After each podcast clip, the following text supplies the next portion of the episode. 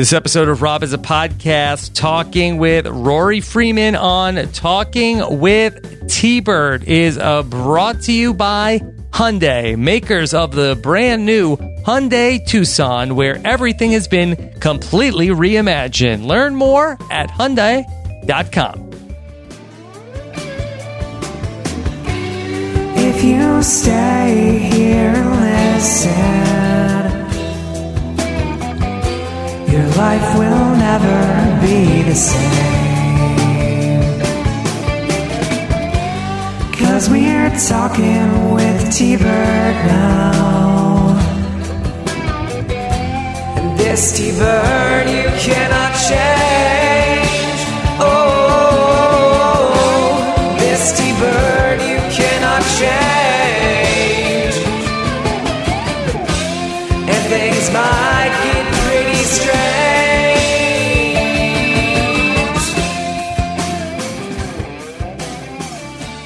Yeah, that's right. Talking with T-Bird is back, and uh, we are ready to go uh, with an interview with Rory Freeman today.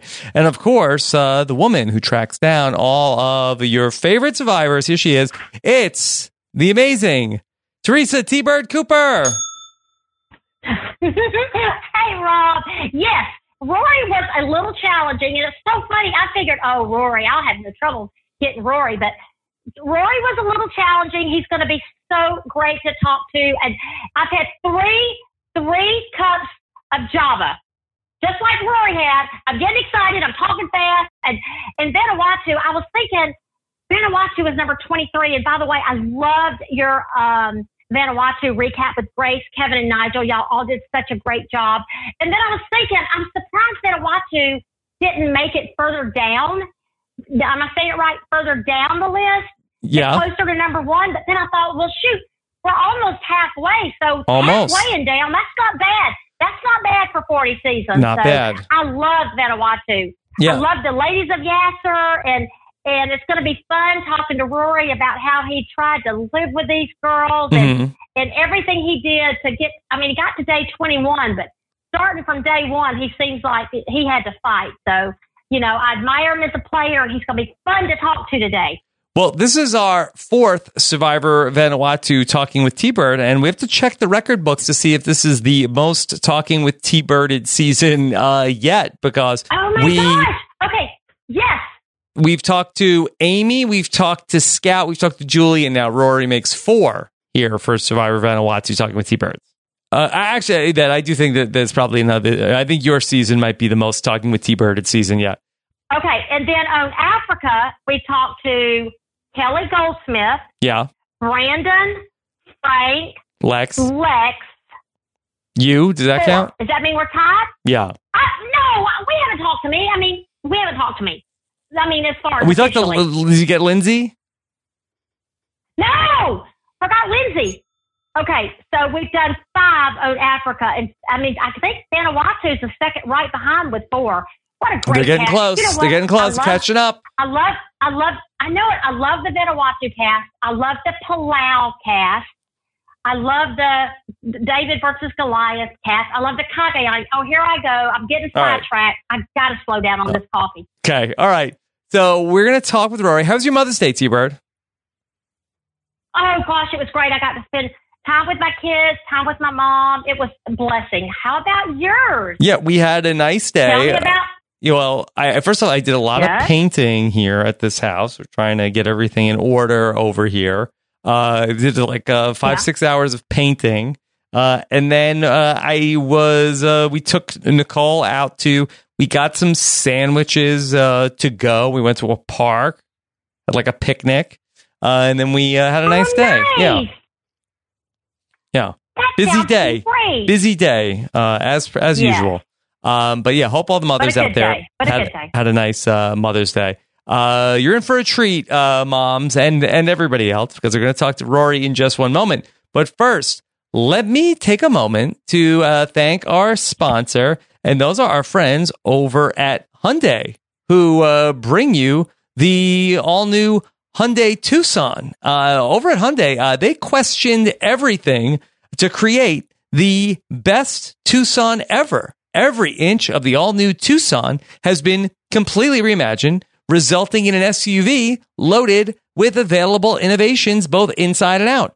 From design to technology to safety, every aspect of the new Tucson has been improved upon. Uh, the S U V has been completely redesigned inside and out to create the best Tucson ever. T-Bird, listen to this. Uh, they've got uh, all sorts of tech and gadgets, uh, all the stuff that I love. Uh, they've got a digital key that allows you to use your phone as a spare key. How about that? Yep, I'm liking it. And right now, Rob, I'm thinking um, we're going to have to have this Hyundai Tucson S U V on Survivor. Uh, we got to bring this car thing back. Oh, could you imagine? Could you imagine? This might be the car right here. Yeah. This could be the one right here. Set your user profiles on the ten and a quarter inch full touch infotainment screen, plus L E D daytime or running lights that are stylishly hidden within the front grille, making them invisible when not in use. Check out the all new Hyundai Tucson. Of course, learn more at Hyundai dot com. All right, T-Bird, are you ready uh, to talk to Rory? Yes, I am ready. All right, let's go ahead and uh, bring him in. Rob and I are thrilled to be joined by one of the Fab Five from the ninth season of Survivor Vanuatu, Islands of Fire. He was a thirty-five-year-old housing case manager from Des Moines, Iowa, and he would prove to be confessional gold, a scene stealer, a free spirit, and completely underrated for his entertainment value because he was never afraid to say exactly what he was thinking. The tribes will be divided by gender, a battle of the sexes.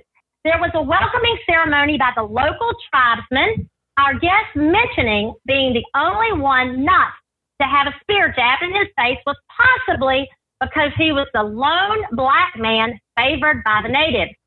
Jeff would ask him at the first tribal council how he was fitting in with the group. Quote, I fit in fabulously well, and I love my partners here, end quote. He would receive a vote at that tribal council and everyone he attended. That never discouraged him. I always carry an extra ace up my sleeve, he said. He never disappointed, whether he was talking about his Kava experience, Mia's, quote, classless, classless dance, his reaction to being questioned slash drilled by Sarge about his long walk, or him talking about the women having him up, quote, on the auction block. And then there was the cheesy speech he gave as he was trying to break into the union of the sisters, which he did. The more Thank excitable you. he got, the more he was pushed in a corner, the funnier, more animated his comments became with one of the classics, quote, I think I just found my little crack, end quote. He gave notice that when he gets angry, he gets hurtful.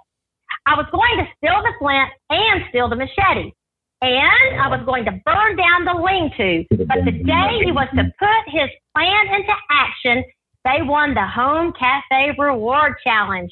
That day, he would receive his wife, Simone's letter, reminding him to watch his temper. The next day, he slayed the slingshot challenge, saying his fortune had now changed. But the excitement of winning the reward challenge with the effects of three cups of Java, he would snap the immunity idol. And there's magic on Vanuatu, and the spirits dictate, so superstitious or gender war, he would be blindsided on day twenty-one with a six to four vote and narrowly missed being a part of the jury. I am excited to introduce to you, making his very first appearance on R H A P, a guy who never gave up, who I think makes a strong case for having his second chance on the island, introducing the plus one of the Yasur tribe, Rory Freeman. Rob, hit it! Let's get ready to rumble! There, yes! There you go. Rory! That would be trademark infringement now, using Let's Get Ready to Rumble. Hi, Julie. Hi, Rob. Yes, Rory. Hi. How are you? I am blessed. I'm doing well. It's nice to talk to you both again. Yes. So nice to get to have you here uh, back on the podcast. Uh, a Uh, fan favorite. So excited to uh, get the chance to catch up with you today, Rory, right after we just watched Vanuatu on the all-time season rankings countdown. Well, uh, I actually love the show. Uh, I got different opinions about how things went. Uh, T, you said that I was blindsided. I was never blindsided, dude. No. How can somebody who's gotten as many votes as me at tribal councils possibly be blindsided by anything? Well, you got a good point. But I know you said I know you said you had you had your second chance, and you were hoping, I guess, that Julie and Twila were going to hold up with their end of the deal. But yeah, well, yes, and obviously they sucked Sarge and Chris into their evil, vicious web, which I didn't fall for. Mm-hmm. Yeah. Rory, uh, that it yeah. was so frustrating to uh, go back and watch this season uh, because I, you know, I knew we were going to talk to you, and we, I definitely had uh, an eye on you here on this uh, rewatch of Vanuatu, and so it's very hard for you to like. Uh, it seems like that uh, finding a a a spot in the men's tribe uh, is like uh, tenuous at best. Like uh, you know, you have some allies there, but definitely like there's issues with Sarge. Uh, and then uh, you finally get the chance to go to the women's tribe, and then it seems like that you're on board, like, all right, this is going to be my in, and then they freeze you out there, too. Yeah, yeah. That's, uh, you know, in hindsight, I see it a lot differently than when I was actually there. Um, yeah, I had a very difficult time getting it in.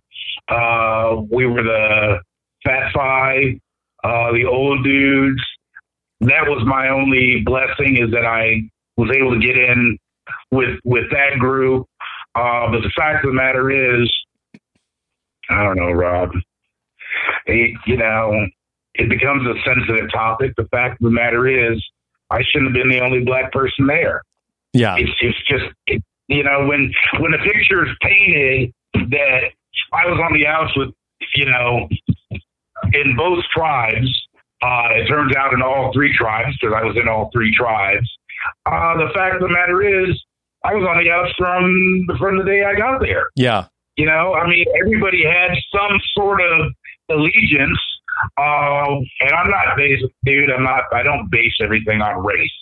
But the fact of the matter is, I think with where we are now and everything we've gone through in the last two years, um, as far as blacks in life, blacks in media, blacks in television, the fact of the matter is I was had, handed a very imbalanced plate, to say the most, to yeah. say the least. From the very beginning. Yeah, certainly. Um, Uh, especially, you know, with the men, uh, you're the only black member of the cast, and so you're a uh, one person who is unlike the others there, and then you switch over. Uh, there's no black women in the cast, uh, but uh, you're also then it's like, well, you're not a woman, so you can't be uh, with us over here.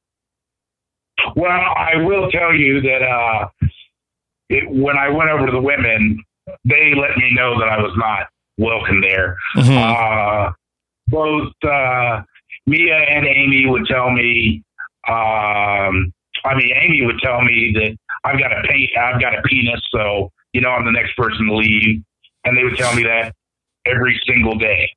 So I knew I was. I every knew my day. Name remembered over there. Every day, every morning, I was told I was not welcome. Yeah. Yeah. And Rory, I think this game, you know, people ask me, is, is, is it difficult more physically? And I'll always say no. Emotionally and mentally, this game is very, very difficult. And you're saying right now, I mean, I was on the out with my group as I it got down and was fighting just like you, trying to get back in, get back in. So a player like you, I admire so much because, like I said in your intro, you never, ever gave up, and you always looked for cracks or different ways to get back in. And, and Rory, are you watching the seasons? Have you been watching the seasons through, you know, since Vanuatu? Yes, I yes, I certainly have. Okay, And you'll see people that'll be on the outs and just kind of give up or give in, but you never, ever, never did that. And that's, um, I love that about you. That's something that I'm extremely proud of, uh, is the fact that even when I was down to my very last vote, I was still trying to figure something out. I'm, I never quit. I, and I, I never quit, and I'm never going to allow somebody to run me out of someplace. You can vote me out, but I ain't going to make it easy one way or the other. And the fact is, during the whole time, I probably should have held my tongue quite a bit more. But mm-hmm. that's that's not who I am, you know. You do you, and that's who I am. But I will say, even with a sharp tongue, I mean, I made it halfway. Yeah. I mean, look, you don't become a legend by holding your tongue, Rory. That's right. That's right. And Rory, well, if I was playing with you, and if, if I was playing with you, and I don't know how Rob feels, somebody like you that says it like it is, and that's, you know, I admire that, and that's somebody I can work with, because I know if, if they think it, they're going to say it. So there's a lot, there's a lot of good that comes out of that when you're playing the game of Survivor. That's for sure. Well, I mean, you know, it's such an important part, being able to deal with people. I can deal with most anybody. But again, you're already in a horribly stressful situation, even from from day one. I'll tell you what, um, you know, when you talk about it, I think it's, it's not, it's, I think it's overlooked, uh, even though it's mentioned. When the day that we arrived on the island and we had our big welcome to the island uh, celebration, as it were, war dance, as it were, Um, I think it's really important for me when we got there, even though I was already feeling, I was like, damn, I'm the only black person here. And I'm not saying that if I had another black person, we'd be best friends, but at least I would have some rudimentary basic attachment, you know, to a larger group other than just myself. Then when you talk about the type of men that we were with, I mean, Brady, Bubba, Sarge, I mean, we're all type A personalities, some with histories that I mean, I mean, I'm oppositional defiant, and here you have Sarge, who's a drill sergeant, you know? Mm-hmm. I mean, so I was already starting at a great advantage, and when we landed on that island, and they were having the war dance, as it were, screaming at all of us, pointing spears at all of us, basically, I mean, re- recognizing what that means, uh, it was astounding to me that really I felt great. I felt perfectly comfortable because they never showed any aggression towards me whatsoever, and that was a, that was a huge, huge thing for me. And I think that's what I, I will also tell you afterwards. After the whole celebration was over, and we were told to start going on our trails to find our camps, I approached the chief of uh, of the of, of the village there, and I told him, and I said, I don't know whether or not you speak English, but you are from Vanuatu, and I'm assuming you understand what I'm saying. And I told him, which obviously never aired, I said, as the only black man here, I appreciate that you all are making me feel welcome, and I really just need a blessing for this island and for me, my safety and being here. And I don't know, he told me to kneel down, and I kneel down in front of him. And I will also say I've lived in third world countries. You know, I've lived in Nigeria, and my family is Nigerian. And so the idea of bowing down in front of a chieftain is nothing that's strange to me. So I immediately bowed down, and he put his hand on the side of my face and was saying a prayer for me, I assume. And you have no idea what an impact that had on me personally. Wow. Oh, I, I imagine. Well, that's a shame we didn't get to see that. That would have been a that would have been a strong moment for for sure, a very strong moment. Yeah. How did it affect your experience? Did you just go in with then more confidence? I went in thinking, regardless of who's here with me, there have been blacks that have survived on this island for hundreds and thousands of years. And I know that if they can, then I should certainly be able to make my way. I will tell you, uh, I did have some, you know, survivor scars, some injuries, but I never got, I mean, I blew my eardrums out, which sucks, but I never got physically ill. Um, I found food, found oranges, found mango. Uh, I, I, I never got injured walking on that dangerous coral, mm-hmm. on the dead coral reef. Um, I had a harrowing experience with uh coral reef snake, um, which was also never on tape. Um, and that, that was a terrifying experience for me.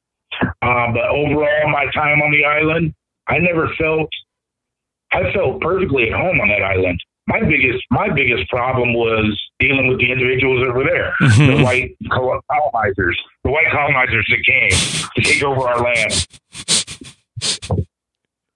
Yeah, and, and Rory, that's interesting because you make it at twenty-one days, and now that you mentioned watching, you know, watching you this week and, and learning about your game and your strategy, you did look strong the whole time. You never looked weak or that it was getting to you at all. You really looked like you were one with the game. Well, and also, uh, also when you look at the challenges that we had, they were challenges that just happened to be like, dude, they were right up like they were right up my alley. Yeah. You know, I mean, I'm from Iowa. Okay. First off, you're talking about grabbing pigs, and they're not even really pigs. They're technically they're piglets. Okay. And I'm not a farm boy, but I mean, dude, doesn't everybody, everyone in Iowa held a piglet? You know, I, I didn't think they were going to bite me or anything. As far as the slingshots, even, I've been shooting slingshots with marbles. You know, we used to do that when I was eight, nine, ten years old. I thought everybody knew how to shoot a slingshot. Apparently not. You were a sharpshooter. I never even practiced. Yeah, I never even practiced when they gave us when they gave us the wrist rockets, and we found out that's what it's going to be. They gave us a bag of marbles to, to, you know, try out and figure out how to do. And I showed, I showed the ladies that we were with how to use a wrist rocket, how to shoot. And then they were like, are you going to practice? I picked up a marble, uh, and shot it at one of the, one of the trees, whacked it the first shot. Second one, I whacked it the second shot. I mean, it was just so easy to me. I was like, dude, my biggest problem is, these are marbles. I'm used to shooting little rocks. Mm-hmm. These are really smooth flying. Were you too good to the point where then they were talking about like, oh, well, Rory could win all the challenges after the merge. He's such an immunity threat. Again, we know we know why. Mm-hmm. And the reason why is because Chris and Sarge got sucked up with with Twila, and yeah. they turned their back on me. They just they they. Their whole thing that they told me was, you, there's no way that Bubba would have been voted off and that you would have survived with the women's tribe that long if you weren't in agreement with them. I was like, what the hell mm-hmm. are you talking about, dude? I've been fighting it. I've been fighting it every single, every opportunity I have. I should have burned down our camp is what I should have done. That was the worst choice that I ever made is I should just burn that shit down. But you really didn't have an opportunity, did you? Didn't it happen so fast between when y'all run reward and then you you merged? So you really didn't have that opportunity, or did you, to burn it to burn it down? Uh, I was planning on doing it the night before, uh, and then of course the logical thing is, well, why would you burn down where you have to sleep? Well, I was already physically miserable. You know, I mean, I wasn't. I mean, I was on the outskirts of the lean-to. Uh, my only body warmth was Scout, you know, who had like, you know, zero body fat anyway, simply huh. because th- th- she wasn't the warmest person to be next to. And I figured if I'm already miserable, what difference does it make? So my plan, I'd actually already done, I'd actually already stolen the machete. Okay. So I knew where the machete was. Uh, and then my plan was that night when everybody went to go get water, I was going to go ahead and burn down the lean-to. It just happened that that day we won Immunity Challenge, which was the coffee and family letters. And my wife in that letter, which I really regret, had said specifically, you need to watch your temperature, watch your temper, watch your tongue. And unfortunately, that's what I chose to do. Mm-hmm. I should have burned it down. um, can I just go back to what you were saying earlier about uh, that you felt like that uh, it was uh, Sarge and Chris uh, bought a bill of goods from uh, Twila and uh, Julie. Uh, we know that they definitely did get duped by them. But did you feel like that they sold you out as part of like go- going along with them? Because all four of you do vote for Amy at that tribal council. The fact of the matter is they did. They totally sold me out. Uh, the reason why, the only reason why we all voted for Amy is because they wanted it to at least seem like they weren't getting rid of me. Yeah. Like they weren't actually violating the agreements that we all had, you know. And they would have done you next. As a group. Yeah. Yeah. Yeah. I mean, the fact of the matter is, even if it was just us, earlier today I had asked Chris specifically, and Chris told me, well, I'm really tight with Twila. She's a really good girl. And Amy uh, I, and Julie is definitely on our side, so we're going to be able to, to maintain, you know, some sort of an allegiance with them, an alliance with them. And I was like, dude, there's, there's so really, you're already telling me you're turning my back because of that. Yeah. Which, wow, it's just, that's what floored me the most. That absolutely, I was like, wow, really, guys? That's where we are? Do you think if you had the full three days of the merge, because this was an unusual merge that you guys didn't merge until after the immunity challenge, do you think that you could have uh, maybe convinced some of the guys like, look, I've been to the women's side, like that they're all about all women all the time, and uh, you guys are uh, making a very foolish decision? I think that I think with a little more, I think that was one of the keys. I really was only able to have one conversation with Sarge about the fact that I thought they were selling them a bill of goods, you know, and I, and I know, knowing me, if I had a day, two days to work on that and help them understand, because it was so obvious to me. I knew, it was like, dude, I don't know what kind of alliance you have with Twila, but the fact of the matter is, they're going to hammer you. That's so obvious to me. But it was like, oh, you know, we're, Julie's really close. Like, Sarge, you're, you're a fucking moron. You're a kid. Jesus, man. Okay, dude, whatever. When that happens, you let me know how it goes. So, Rory, Rory, so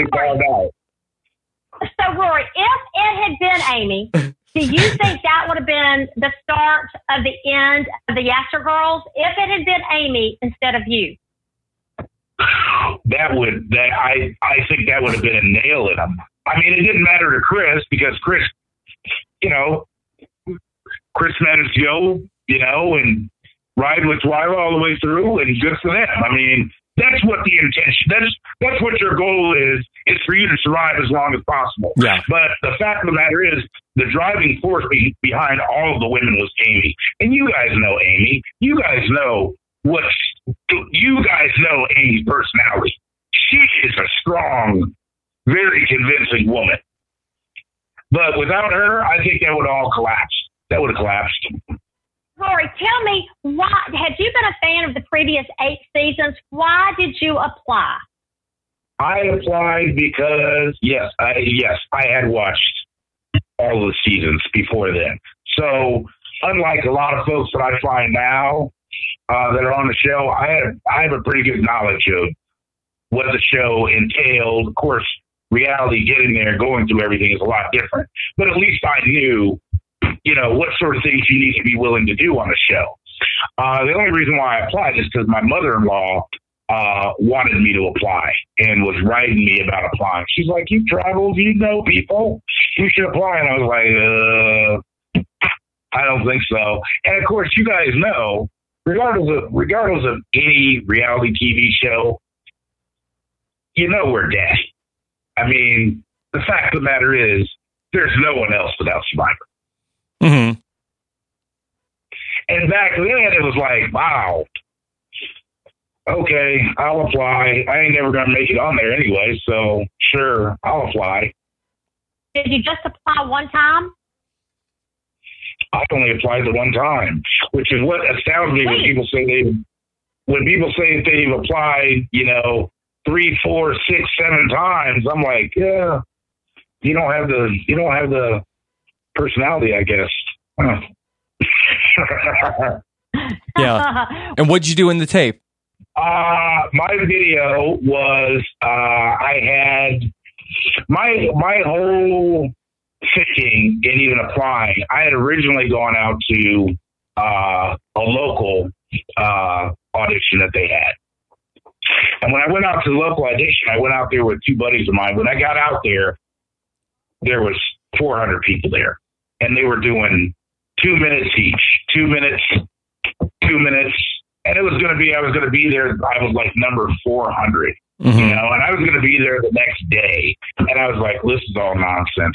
I'll just, I'll just do a video and I'll send a video in. So I went back home. I dressed in a traditional Nigerian outfit, uh, pretty elaborate outfit. I had my German Shepherd behind me, who would bark and howl on command. Uh, and my whole thinking was, and Rob, you, you, I mean, both of you guys, T-Bird, you guys would know, my whole thinking is, in the first thirty seconds of any interview, of any audition, the first thirty seconds, you have to get a motherfucker's attention. You have to. Because if you can't get them to look up for ten seconds, then you really don't have any chance at all. You're just a mumble in the background, and they're not going to pay anything. So I started off with, good kings in the name of his majesty, and of course, I had my German Shepherd barking in the background. My whole thought was, I've got to get them to look up from whatever they're doing so that I can at least get their attention. Mm-hmm. That was my whole premise. Yeah. Work. I don't know, do you agree with that? Yeah. I mean, I think if anybody was uh, maybe sort of like tuning out of the podcast, I think you just got them back in, Rory. Well, that's, that's the entire point. That is literally, that is literally the entire point. Yeah. And then once that happens, you're like, hey, let's pay attention here, folks. We got something interesting. Mm-hmm. And then, of course, it was just uh, sheer fortune, sheer fortune. Yeah. Now, when you went through the, the casting process in L A, did you see a lot of these people that you played with and formed first impressions of them? Really? Really? I have a notebook. I have a notebook that I would take, I would take notes on every one of those twenty, thirty people that I ran across. Mm-hmm. And I, I, I will tell you, I picked Bubba to be on. I picked Scout to be on. Um, there were a couple of others that, you know, the process when you're you're isolated, then they call you down and you can go to lunch, you can go to dinner, you're not allowed to talk, you know, that whole isolation process. Mm-hmm. And during that entire time, I spent all my time watching folks, trying to figure out if they had character, personality, you know, whether or not I thought they would be viewable on television. And there were, there were quite a few that I picked out. There were, there were at least four that I was like, oh, they're Scout to me. Scout to me was definitely going to be there the whole time. Um, and so I spent most of my time writing in a notebook, and I guess people just thought I was, I don't know, writing poetry. Dude, I was taking notes of who ate what, how many times they went up, how they were looking, were they looking stressed, were they looking relaxed, you know, were they complaining about stuff? I had a, I still have the notebook. Mm-hmm. It's funny. Yeah. Do you ever go back and look at it? Yeah, and uh, it, I, I have. There are a couple other things that I had written out that I go back and I look at. Um, I... it's funny, your first impressions for, for people do mean a lot.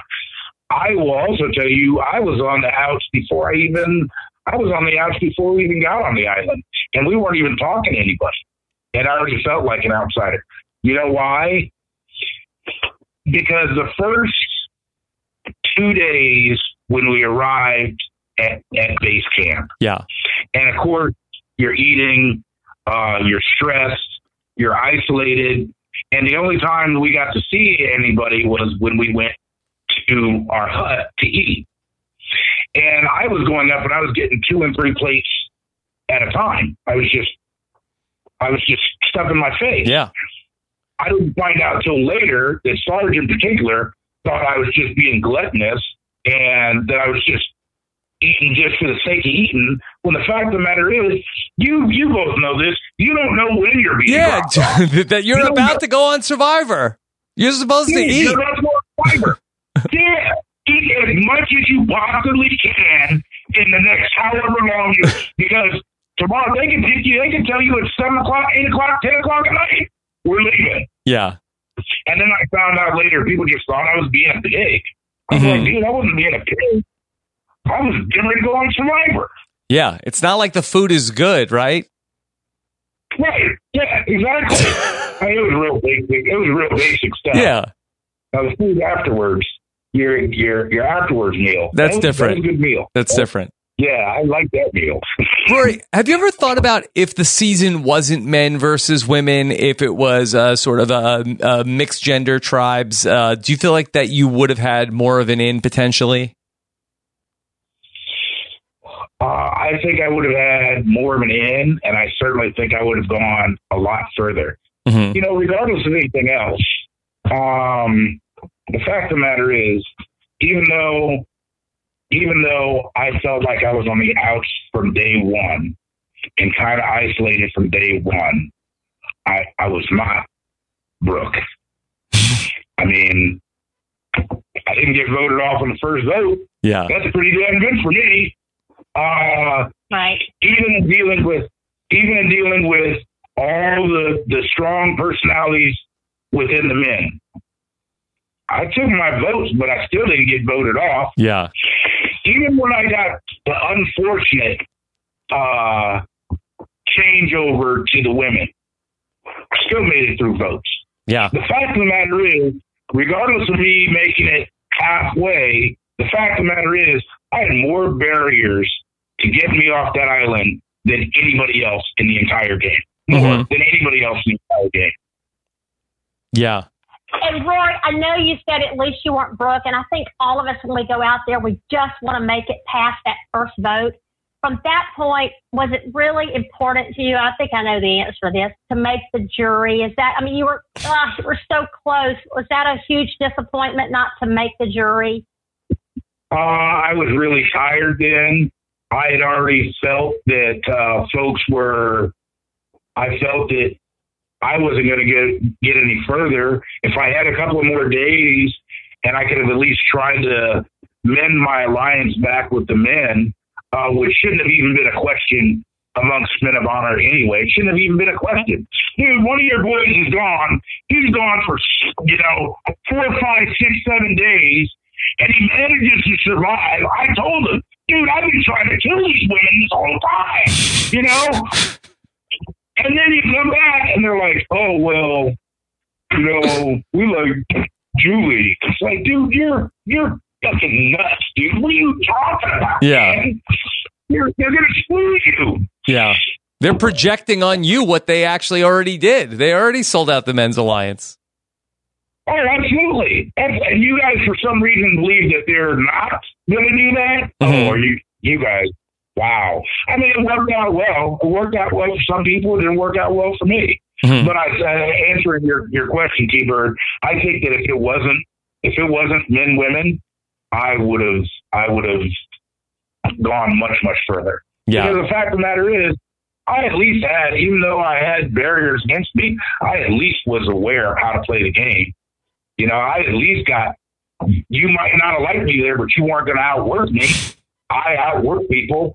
When we did the dive challenge uh, with the women, uh, I blew my, my eardrums out for that challenge for them, you know, and that was a whole other thing. It was like, black dudes don't really swim, do you? And I was like, dude, what do you mean we don't swim? Dude, I got thirty feet in me. I don't know what y'all are doing, but, and then I found out, you know, that, it, that who can handle a dive to, to get, you know, stuff from twenty feet, twenty-two feet, twenty-four feet. Apparently it was just me and Amy. You yeah. know, so regardless of whether or not you didn't believe I belonged here, the fact of the matter is, dude, y'all, y'all wouldn't have gotten this far without me. And, of course, that's essential. All right, so, Rory, if it had not been by gender, if let's just say if you could have picked your three people to pad, three, I have an alliance of three other people, who were the three that you would pick to be with you on this case? I would have gone with... I would have gone with Bubba, and I would have gone with Amy. Uh, Chris seemed a little wishy-washy to me. Sarge was just not my personality type, and I probably would have gone with Scout. Although Scout was certainly not the strongest at challenges, the fact of the matter is uh, she's a very strong person, a very spiritual person, and I think between Aiden, of course, Bubba's a very spiritual person, and Amy is spiritual in a whole different, you know, y'all know Amy in a whole different manner. Um, but I think with those three, we could have sucked in a lot of other people. Yeah, that's a, that's an interesting three that you pick, especially since Amy seemed to be basically your your nemesis, your your adversary, your arch enemy, and it. That you would work together, I think is interesting. And by the way, let me make sure I let you know this. So, Rob, I looked for Rory in so many different areas, and Amy was the one that brought us together. So, thank you, Amy. Uh, well, uh, the fact of the matter is, even though Amy was in a, a women's alliance, and even though she told me, going with the group, you're the next one to be voted out, Amy is also a realist, and Amy realized that if they want to make it through challenges, they were going to need me mm-hmm. to make it through challenges. So the fact of the matter is, even though Amy served, even though she was like my enemy at that time, the fact of the matter is, if it were different circumstances, I don't think Amy and I would have been. I wasn't. I wasn't in Amy's projection of what she needed to do because she had already rallied all the women. And there was no need for me. But I think that if there was other circumstances, uh, I think that she and I would have gotten along very, very well in that in that situation. And I definitely would have had a much stronger impact. Rory, let me ask you a question about Amy and Leanne, because you spent time with them, and there are a lot of people who are Survivor fans, and uh, they talk about how, well, actually, you see, Leanne was the person that was running everything. The show made it look like it was Amy. It was actually Leanne. Based on your experience, did you feel like that they were sort of co-piloting this thing, or one of them was more of the actual pilot? Uh, there is no, it was a pilot co-pilot situation. Uh, and Amy was certainly the pilot. Uh, Slavey, Leanne was definitely the co-pilot, and she was the face of the organization more than anything else. Mm-hmm. Uh, but the fact of the matter is, I'd already started tormenting Leanne. I was I was tormenting Leanne constantly. If you ask Leanne about me, she'll refer to me as sock stealer because I would steal her stuff all the time. Wow. I was doing a lot of really passive-aggressive things. Uh, I would take bandanas, and I just throw them into the woods. As I told you, I already had the machete. I, I knew where the machete was, and that was going to disappear. At any opportunity that I had, the machete was going to disappear.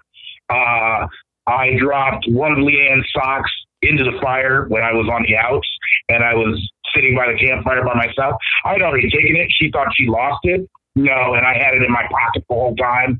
And then when we when I was by myself, I burned it up. Um, Can I ask you, Rory, all of this stuff, that was this just a catharsis, or was there some strategic element to it where Russell Hantz is going to come along ten seasons after you play and do this kind of stuff and say that he's trying to get people to spiral out of control by causing chaos around the camp? it wasn't so much me causing chaos. It was me making everyone as uncomfortable physically as possible. Yeah. Um, because it's already, I mean, what were we sleeping on? Uh, with the men, we were sleeping on beach and rocks. With women, we were sleeping on bamboo. And that's not comfortable. And the fact of the matter is, if I can do anything possible to make them more uncomfortable, Uh, even if they came down to burn the camp down. It's, yes, there was some vindictiveness in it because I'm an actually vindictive person. But the fact of the matter is, if I could have left them sleeping on bare rocks to increase their discomfort, then that's what I was going to do. Yeah, psychological warfare. And it would have worked too. Imagine all of a sudden you don't have a machete. You know, imagine all of a sudden you come back and the whole camp is is is burned down. Yeah, I knew what I was going to do. What I was going to do is, as soon as I had an opportunity, and I don't want to hurt nobody, obviously. As soon as I had the opportunity and they were all gone from camp, I was going to take a log and throw it into the thatch roof, you know, into the palm frond roof. And that had been that. But Rory, I know now after the fact it would have made for great T V and you would have felt good about it at the time, but you had merged. And at that point you were, you were probably hoping that you were going to get a, a brand new footing to get back with the guys. So looking at it, did you think, well, I'm glad I didn't burn the camp down because now we're merging and I'm going to start over again? Or do you still wish you'd have burned it down? No, in fact, it was, it was, it was the exact opposite.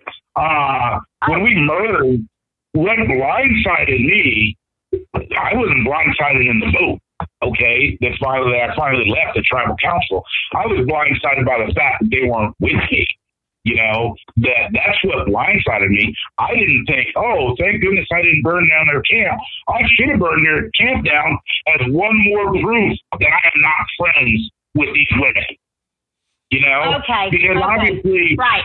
That would have needed to be, obviously, he just saying it wasn't enough. I was like, dude, man, Lisa Keefer is gone. You know, I mean, I'm doing everything that I can, you know, to, to make it back to you guys. I've tried so hard just to make it here. And you're already telling me, oh, well, we like Julie and Twila. I was like, wow, that's, that's a kick in the, wow. Well, that makes sense, then, what you said, to show that, hey, I'm still with you guys. All right, let me ask you this. You played the old school game, the new school game with all the, the idols and the advantages and the blah, blah, and I know you'd go off occasionally looking for fruit, as Sarge made sure everybody knew. Do you think you'd have played a stronger game if you had had those idols and advantages? Uh, if it were me with idols, you know, uh, that was that was – Uh, that was a my my wandering, as Sarge referred to it. My wandering was a problem for the producers of the show, okay? Uh, because I, you know, I, I wasn't just wandering, I was rolling. I mean, when I left camp, I wasn't walking around lackadaisically, you know, looking in tree stumps for an idol. We didn't have, you know, immunity, hidden immunity idols. I was looking for food, dude. I was looking for food wherever we can find it. And if that required me to go three miles away to find it, then that's what I was going to do. As opposed to just sitting in the camp, being like, well, we should go in a group and go in this quadrant. And it's like, dude, what are you talking about? Dude, we should all go out and try and find anything that we possibly can. And I yielded results. Who else was bringing food back? Now, did production mention to you that it was a problem, or did they have to send somebody with you that you thought was inconvenient for them? What makes you think they weren't happy with you wandering? Again, my whole thing was to make everyone as physically uncomfortable as possible. And I told production, I was like, you know, I hike, and once I start rolling, y'all ain't going to be able to keep up with me with a camera and a boom mic. Yard. They were like, well, we would like you to not go that far. And I was like, well, I'm leaving. So the first, the first couple of days they had guys going with me. and follow me. And as I got further away, they were like, oh, weird. And then finally, one time I turned a bit and I walked out on the coral and they just weren't with me anymore. Mm-hmm. But imagine now with idols, they would have been like, oh, Rory's looking for the idol. Rory's out oh, there yeah. looking for a, an advantage.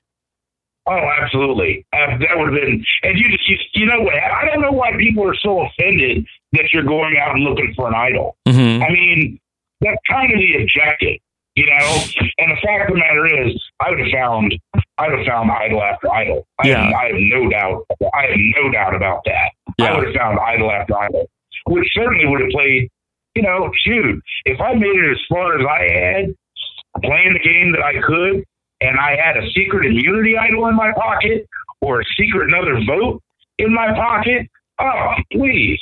And then the whole idea of going going away to an isolation island and being by myself, you think that would bother me? Please, dude. I'm more than happy to do that. Yeah. Uh- Rory, one of the things that uh, we had heard uh, on uh, our panel was that, did you ever say that you would have voted for Twila over Chris? And uh, if so, uh, I'd love to hear about uh, why you would be a Twila vote. I would have voted for Twila over Chris. I don't have any doubt about that. Uh, because Chris had already, Chris had already backstabbed me. You know, I mean, Chris was one of the original Fat Five, you know, members. I mean, I thought for sure Sarge could be questionable, you know, because we have different personalities, different side of the tracks. Uh, but Chris, dude, I can't believe that Chris would actually turn. There's no way in hell I was going to vote for Chris. There's, there's, it just wasn't going to happen because he already hammered me once. And the fact of the matter is, I wasn't a huge fan of Twila either because I got booted because they decided to go with her. The fact of the matter is, Chris had already screwed me once, and I'm vindictive. Dude, there's no way in hell I would have voted for Chris. Okay, so it was more anti-Chris than pro-Twila. Oh, oh, for, oh absolutely. Oh, one hundred ten percent. Yeah, oh, absolutely. And especially considering I didn't even know Twila. Yeah. You know, I mean, we were all together. We were on the same tribe for, what, two days? Yeah. I don't know. So literally, I didn't even have the chance to meet her, except the challenges. And you know how that goes. We're not kibbutzing and hanging out at challenges. Mm-hmm. And then uh, I was switched to the women's tribe at the same time she was switched over to the man's tribe. The only time that we got together was at the merge. So I didn't even know twice. Oh, Rory, I have to ask you this. I have to ask you this talking about Twila. Um, because I know, you know, your son, Zion, was three at the time. So I always question, is nothing sacred when we're playing? Would you have sworn on your son's life in the game? And how do you feel about that to get to get closer, you know, move further into the game? If you're not willing to do something as asinine as that, then you don't belong on Survivor. Of course. I would have sworn on my, you know, I mean, is there a line, Johnny Fairplay, my, my grandmother died? Wow. Wow. Is that a line? Not really. Mm-hmm. Good for you.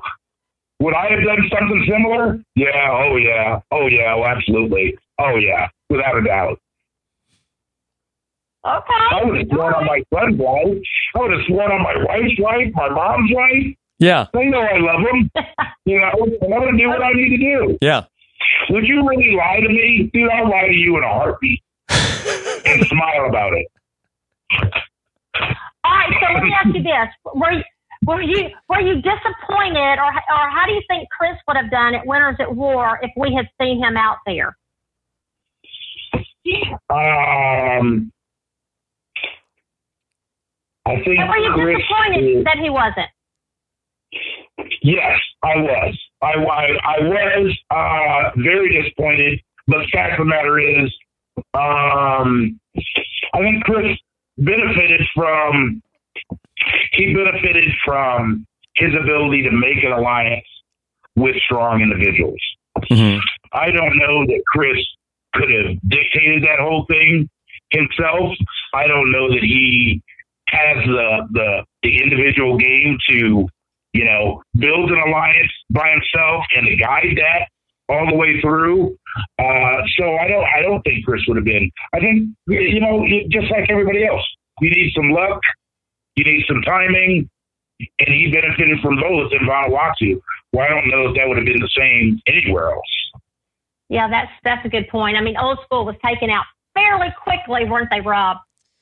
Yeah. Yeah. Well, uh, that, Uh, I, I don't know if it would have been uh, great for Chris to go back. I, I just don't know necessarily like who was going to work with him. I think he should be too much of a wild card. Oh, and, he, and he's a huge individual, but, you know, I mean, the fact of the matter is he never even made it. That he should have, Chris should have been, if it weren't for our alliance at the beginning, he never made it past the balance beams. He should have been gone then. Mm-hmm. You know, I mean, he should. Uh, if it weren't for our alliance, he would have been gone. If it weren't for his alliance with Twila, he would certainly have been gone. The fact of the matter is, he made good alliances and took advantage of them. Yeah. But he also backstabbed me. You know, I mean, but that's what Survivor is. That's what happens.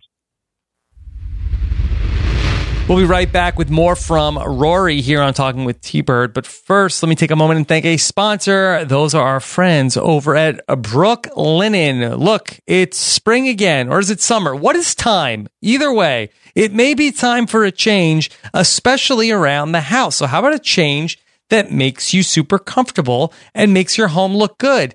Enter Brooklinen. Brooklinen was started to create beautiful, high-quality home essentials that don't cost an arm and a leg. And people, what a success. Brooklinen works directly with manufacturers to make luxury available directly to you without the luxury level markup. So you get their amazing array of products at a reasonable price. Brooklinen, they got something for every comfort need, ideal for a seasonal refresh because they're launching new products, colors, and patterns all the time. I'm talking about buttery, soft, and breathable sheets, plush and absorbent towels, cozy robes, and the comfy loungewear you'll put on and never want to take off. They're so confident in their core products. They come with a three hundred sixty-five day warranty, and the fans are confident too. That's why people love Brooklinen. They've received over seventy-five thousand five-star reviews and counting. And how about their customer service? Clearly, they get their eight hours every night because they're a dream to work with if you ever have an issue. You are going to be swearing on your kid's life, just like Twila, that the Brooklinen sheets are the best you've ever had. Nicole and I, we love our Brooklinen sheets that uh, we have to have extra sets for when we're Brook- we have Brooklinen sheets are in the laundry. I don't want to go back to living a non-Brooklinen life when we're doing the laundry, okay? Give yourself the comfort refresh that you deserve and get it for less at Brooklinen. Go to brooklinen dot com. Use promo code ROB to get twenty dollars off with a minimum purchase of one hundred dollars. That's B R O O K L I N E N dot com. And enter promo code ROB for twenty dollars off with a minimum purchase of one hundred dollars. That's brooklinen dot com. Promo code ROB, Brooklinen, not Brooke Garrity from Survivor Vanuatu. That's a Brooklinen, as I like to say, no sleep till Brooklinen. Now let's get back to Rory. When you were at the original Lopevi, did you have uh, one person in particular that you were very close with? Uh, yeah, Bubba. Yeah. Yeah, I mean, uh, Bubba brought me into the alliance with Sarge and Chris, um, and Bubba's a very strong personality. Uh, I don't believe I don't believe that Bubba would have stabbed me in the back mm-hmm. the way Chris did. I think that Bubba would have stuck to his guns out of out of out of out of sheer obligation, yeah, that he wouldn't have turned his back on me. Um, and I think if he if if he had been able to make it out of the women's tribe without, I mean, look at why Bubba got got kicked out of the women's tribe. It's not like I wasn't lucky also, but the fact of the matter is, sheer Hawkeye Amy just happened to see him send a signal over, you know, to Chris and Sarge, which was just such a small, I mean, he was basically saying, throw the challenge. And yeah. Amy picked up on that because she's sharp. And that that single act, because I was definitely gone, that single act is what convinced Amy, who was the pilot, to get rid of him instead of getting rid of me. Rory, did he tell you that he was thinking about doing something like that, or like express like, boy, we got to get a signal over to the guys to throw the challenge so we don't get voted off? Yeah, he he he told me that. That was his and my game plan.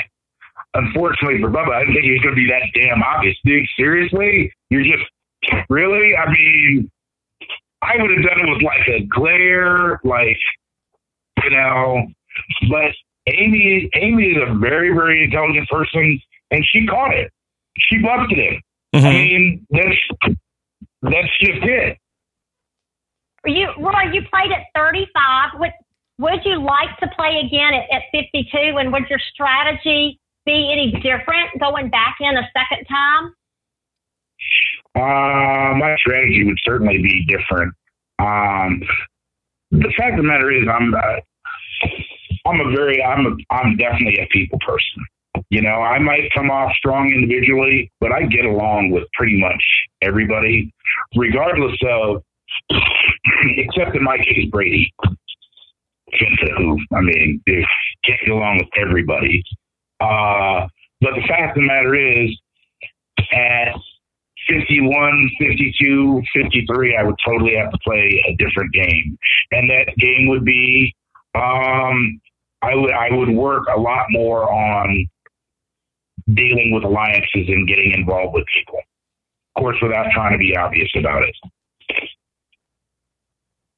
I'm hesitant to say anything because, quite frankly, you know, I would go back.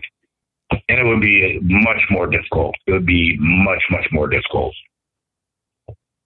You mean much more difficult because you're a little bit more mature now, or because there's so many twists and turns thrown in the game, or both? Because I'm old, dude. First off, I'd be like one. Yeah. I'd be like one. I'd be one of the old dudes. They'd be like, "Oh, the old dude over there," and I'd be like, "Dude, I'm not an old dude." And then my back would start hurting. I'd be like, yeah, I am an old dude. My back hurts. Yeah, I mean, they said that you were one of the old dudes when you were thirty-five on the show with uh, the compared to I the know. young guys. Well, Larry, I was going to say, you're, you're fifty-two now. Shoot, uh, Scout was fifty-nine and made it to the final three and came pretty doggone close to winning. So fifty-two in my book sounded pretty good. And you have your That's real knees. The fact of the matter is, you also have to look. You have to look at why people why people take people. I mean, Scout was pretty inoffensive. Folks didn't really think that she did. You know, was the strongest player out of all. Um, and I think with age, you got to be a little more graceful about stuff. But I think that the best, biggest thing with Scout was that even at age fifty-nine, fifty-eight. Uh, she was at least able to deal with some of the physical challenges, and I don't mean literal challenges. I mean the physical challenges of being freezing at night when you're, you know, you don't have a lot of body fat. The physical challenges of of walking and straining and not eating and falling and injuries. I mean, she was able to deal with that stuff, but we all know that's a brutal show. I mean, Survivor is physically brutal.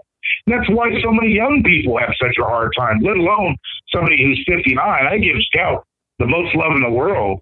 And Scout was by far the woman that I was closest with uh, when I was with the women's tribe. By far. And I love Scout.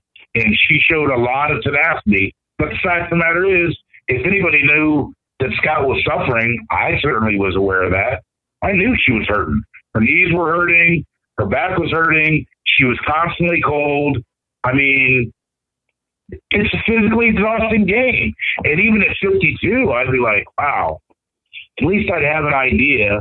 But these twenty-three, twenty-four-year-olds, twenty-five-year-olds, and, you know, they don't have the, the, the knowledge of the game that a lot of us older folks have.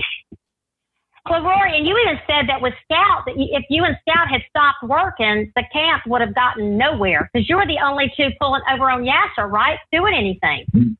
Oh, yeah. And, you know, knowing it now and knowing Scout, you guys know Scout. I mean, Scout's a hard-working country girl. I mean, that's that's what she is. And the fact of the matter is, you might not like me all that much, although I I can be come off a bit strong, but I'm certainly a very positive person, you know, people-oriented person. But the fact of the matter is, you ain't going to outwork me. I mean, I'm not going to work to the point of sheer exhaustion and dehydration and falling over sideways. But the fact of the matter is, I'm going to do my part. I'm, you know, I, I am going to look for food. I am going to bring in firewood. Sarge may have complained about me wandering off uh, and being gone for two or three hours, but you never heard him complain about me not working. You never heard him complain about me not bringing stuff to camp. You never heard him complain about me not trying my hardest in challenges. So it doesn't matter if I wander off, dude. I'm still producing. Mm-hmm. You know, you had those plantains ready in the morning for when Leanne wakes up. Yeah, that was that was uh, that was that was sheer bribery. That's that's everything that I did when I was with the women's tribe. Everything that I did was was sheer bribery. And just a facade. It was all a facade. Mm-hmm. And it worked. I mean, it worked for a little while. It worked until I got back to the until after the merger. Yeah. It was. I mean, even though they were like, "Well, we're going to go ahead and keep Murray for right now," the fact of the matter is, there's no way I should have made it from day one with the women's tribe. Yeah. There's no way I should have made it. Can I ask you about the Lisa vote uh, in regards to how you were able to be saved that night? That do you feel like was it a result of uh, your efforts between working around the camp and making them feel bad after they voted out Bubba? Or was it because of uh, what Lisa said? Or was it was then what Lisa said just a cover for they wanted to keep you? And that was just a, a good enough reason to tell Lisa why she was getting voted out, that she uh, made that comment because they really wanted to keep you. First off, they didn't want to keep me, mm-hmm. uh, period. Um, and even that night, I was astounded that the fact that they voted for Lisa over me, uh, what that was a blindside for me. Because there's there's no way that I would I figured they were going to vote out one of their own alliance. I, there's there's no logical reason for you to do that. And the only reason why that happened, I don't think it was the comments that Lisa was making. I think it was the fact that Amy wanted more support in challenges, and she knew that I was a legitimate challenger, you know, in those challenges. That was the blind side, is that they voted Lisa off. If you look around there, even with my quote-unquote cheesy speech, which was horribly cheesy, okay? Dude, that was a textbook. I've been working on that. I've been working on that whole speech literally for hours. I've been thinking, how am I going to come off? What am I going to say? I'm gonna. If you talk to any of my friends, they'll tell you, I will come off gruff and angry, and then I will double back, and I'll be like, "Oh, I'm really sorry. That's just me being gruff and angry." That's, dude, that was textbook. That was that that whole speech and that whole presentation was so well played on my part. Even though it was cheesy as hell, it, it got me through that night. Yes, it did. All right, so Rory, so two of the uh, Yasur girls that I think you said weren't really pulling their weight are the only two that have returned, and that would be Amy and Eliza. So other than yourself, who do you think deserves a second chance, or who would you like to see return to play again? Well, um, I don't think that Amy was a bad choice to come back, because the way that she plays, she does work hard, and she is a very driven person. That that means a lot. Um, obviously, I don't think that Bubba ever got a really strong opportunity um, to to really show how much he could do. He was in the literally the exact same circumstances that I was, except that he was white and in law enforcement and a wrestler and everything else, you know, which is completely opposite for me. He's a wrestler? Uh, but I think that Bubba? Yeah. Oh, yeah, Bubba was a wrestler. Yeah, he was a wrestler. Yeah, oh, yeah. Yeah, absolutely. What kind? Like like uh, like high school wrestling, like on the mat? Or is he like um, the well, mayor like, of Slamtown? W W E, W W E before what? W W E. What was his persona? Uh, you would have to ask him. You would, you really need to have that conversation with Bubba. But I mean, yeah, the whole, the whole thing with jumping off the ropes. Oh yeah, oh absolutely. You'd, you'd have to ask Bubba about that. Not a high school wrestler, I mean wrestling.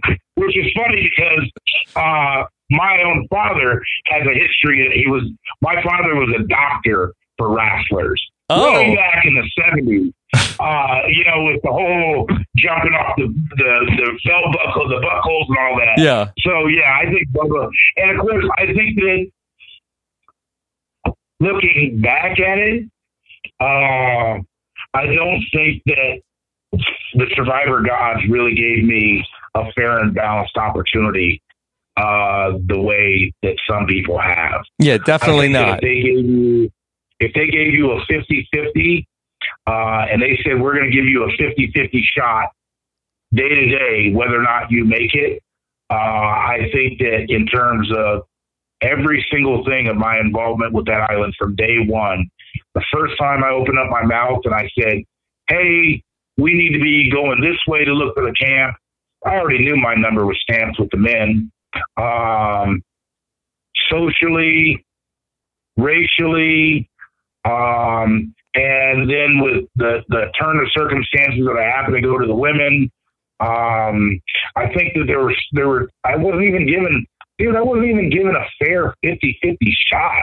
I mean, I, and I don't expect, I'm not whining about it, but the barriers that were up against me were so much greater than the barriers that were up against Chris. Mm-hmm. It's just a fact, you know, it's just, dude, I had to do ten times as much to make it half this far. What does that sound like to you, T-Bird? Well, sounds like life as a black man in America to me. Well, and you know, again, Rory, you play this game again, and, and depending, like we talked about, whether you start out with the men's tribe or the women's tribe or you're all mixed, you know, your personality is such, again, and I watched, from watching this week and getting familiar with you, your people skills are fantastic. Now, what I remember the guys saying, though, about you is they thought you stuck out because you were bossy and yelling out. I mean, of course, I know Sarge was, was doing the same thing. Maybe they tolerated that more from Sarge. Um, but that's what I remember that stood out when I was, you know, reviewing you this week. And I think when you start out the game, and I know for me, when we started out, I was playing a, a real low-key game because the people that jump out there, men or women, that jump out there and take the leadership role, generally a lot of times have a target on their back. Agree? Yeah, that's, that's, that's very, very true. And I will think, I would say, you know, Sergeant and I are the same age, and I would say that they were, in fact, willing to listen to Sarge more than they were willing to listen to me. The, the, the, it should, that's just fact. It's just, it's just, I know why. I knew why then. I know why now. It's because they're more likely to listen to a white man than they are a black man. And literally from the first thing that, I, and I don't want you to think that I'm, uh, you know, I'm not pounding on that drum. But the fact of the matter is, regardless of what you think, that is the reality. That's the reality of the situation. And that was one more thing that served as a barrier to me by being the only black. And I mean, no matter how I look at it now, and I'm not saying that there was, if there was two other blacks or three other blacks, it, it would have made any difference, but I know that it would have been one less barrier for me. Mm-hmm. And the fact of the matter is I had more barriers than anybody. I had yeah. more barriers than anybody.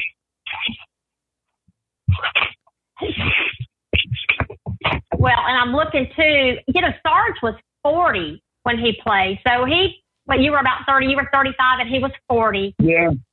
Yeah. And I mean, Sarge, I mean, it, really, a drill sergeant barking, a drill sergeant barking orders at you constantly, constantly throughout the day. Who's getting firewood? Who's getting water? I mean, that's easier than me saying, hey, we need to boil some more water. I mean, really? Right. Really, dude? Right. Or we need to go in this direction or that direction. Because mm-hmm. I guess that's how it started out from the beginning. So right. was, was Sarge doing, doing the same thing? Yeah. Oh, Sarge is kind of, come on, Sarge is a drill sergeant. Of course he was doing the same thing. He existed in that same thing, you know? But again, the fact of the matter is they're willing to more listen to that from him more than they were from me. It's I, I don't I, I understand that. I see how that works. And certainly I would honestly, I would honestly, honestly, Rob, you know, you both have been involved with Blacks on Survivor. And you, you, in all honesty, you don't, you don't see that that exists.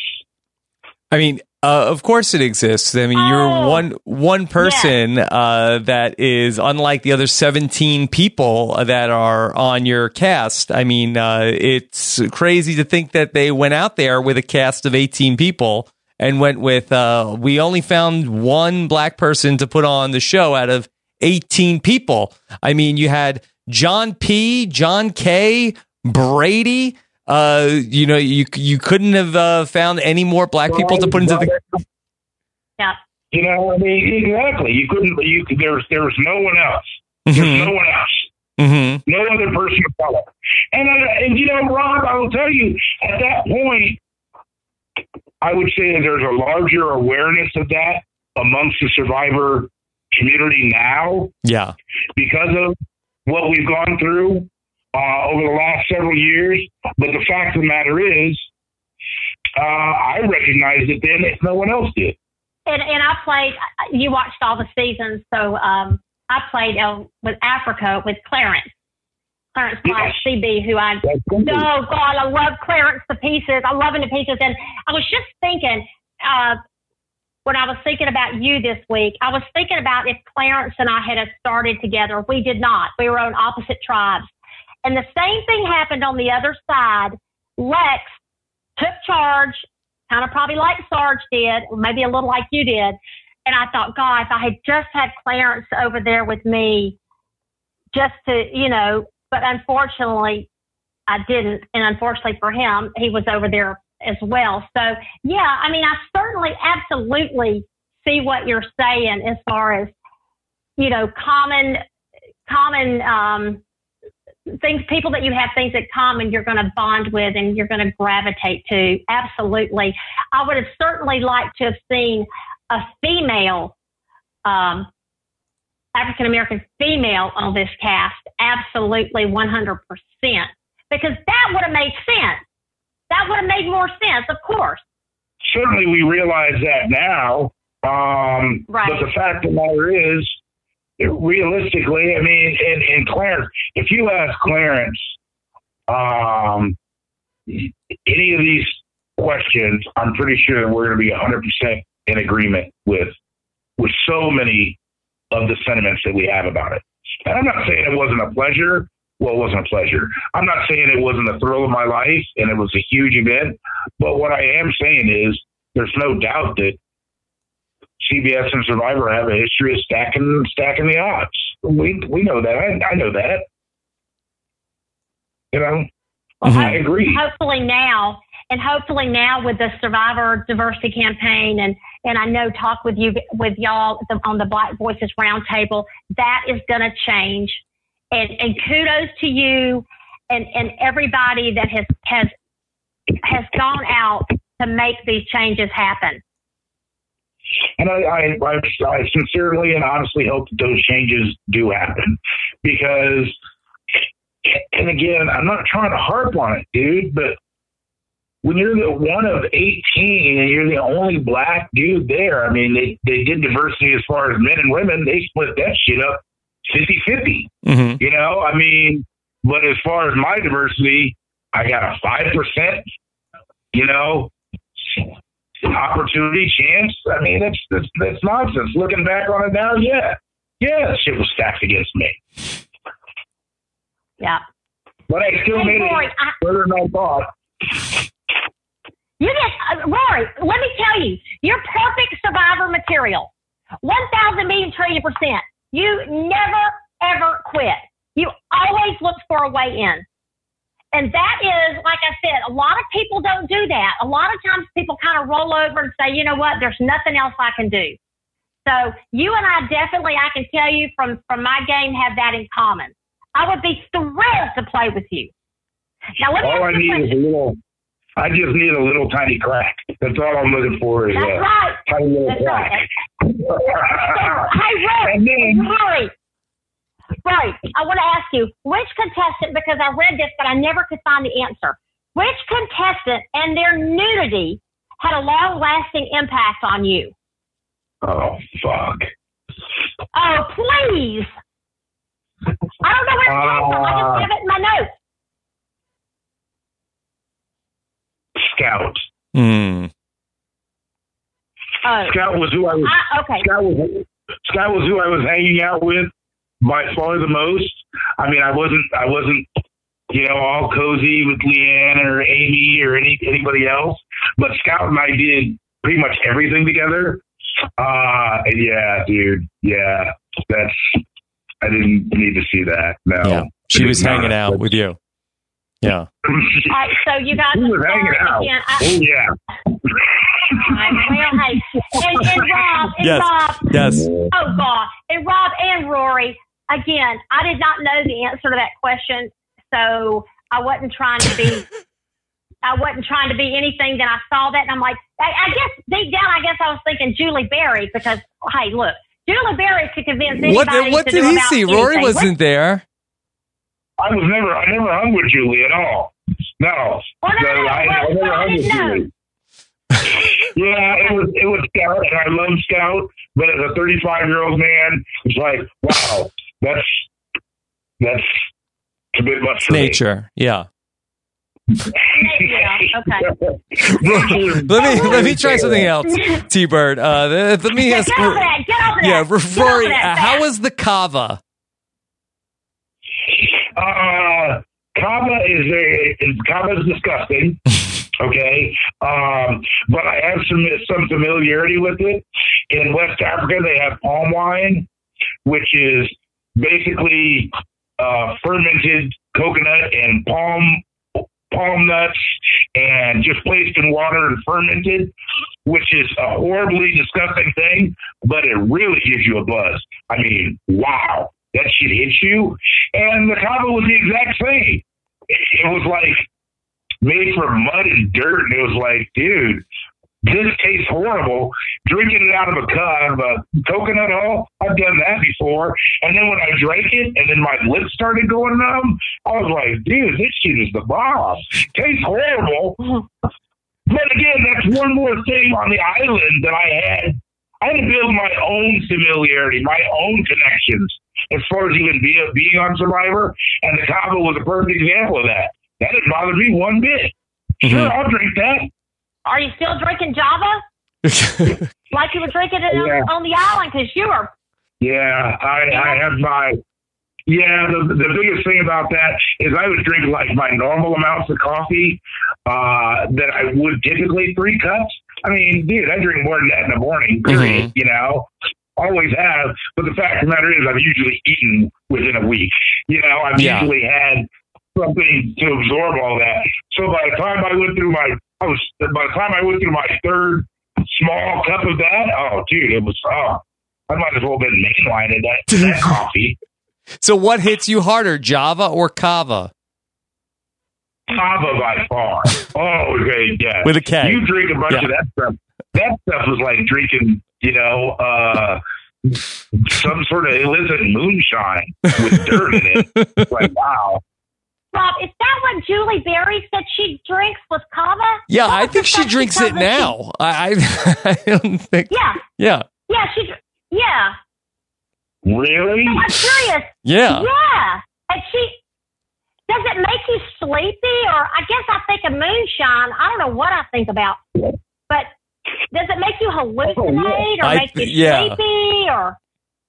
No, it it, uh, it goes in when you when you're drinking it, it. It really has a numbing effect on your lips and on your tongue. Uh, not as bad as like Novocaine or Ambisol or nothing like that, but enough that you really you're like, wow, why is my lip tingling? You know, because of that copper. Then it does the same thing to your throat, and it kind of numbs that up. So even when you're drinking it, you're like, oh, this ain't really doing anything. And then an hour later, you're like, wow, I'm flying. You know, that's what it is. Okay. One of the most beautiful have things. One of the most beautiful things. That I, no, I have not ever drank kava. No, T-Bird. Okay. Uh, do they do they sell it anywhere? No, not that I know. How does Julie get kava? Yeah, how does Julie get it? Uh, th- look, she's uh, she knows things. She knows yeah, things. And, yeah, I'm, I'm sure they. I'm sure that they export it, but it's not something that I would start drinking at brunch on a Sunday morning. Yeah, I don't think she drinks it here. She's a world traveler. I think that she has been other places no, where she gets traveling, it. Yeah that, yeah, that would not surprise me in the slightest. Yeah, I will tell you. You know, talk about all the punishment that you get on Survivor, um, and what a horrible situation and how difficult it is. One of the most pleasant experiences of my life was sitting on that beach at five o'clock in the morning when the sun's coming up, drinking a cup of coffee on a completely empty stomach and just watching, watching the whales. I mean, mm-hmm. dude, people pay thousands of dollars a night. And I know my day's going to be miserable today, but dude, let me at least have a cup of coffee and look out on the ocean. That's, that's an experience right there. It's pretty good.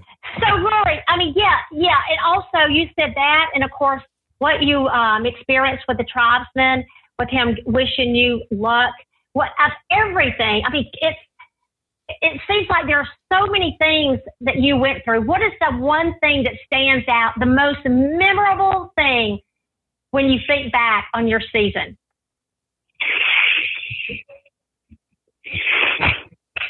You want the X-rated version? Hmm. Did we, Rob? Yeah, we do. It's hard to say no now. Yeah. Yeah. Uh, Is this another Scout story, that's, Rory? That's, that's not including. That's not including Scout.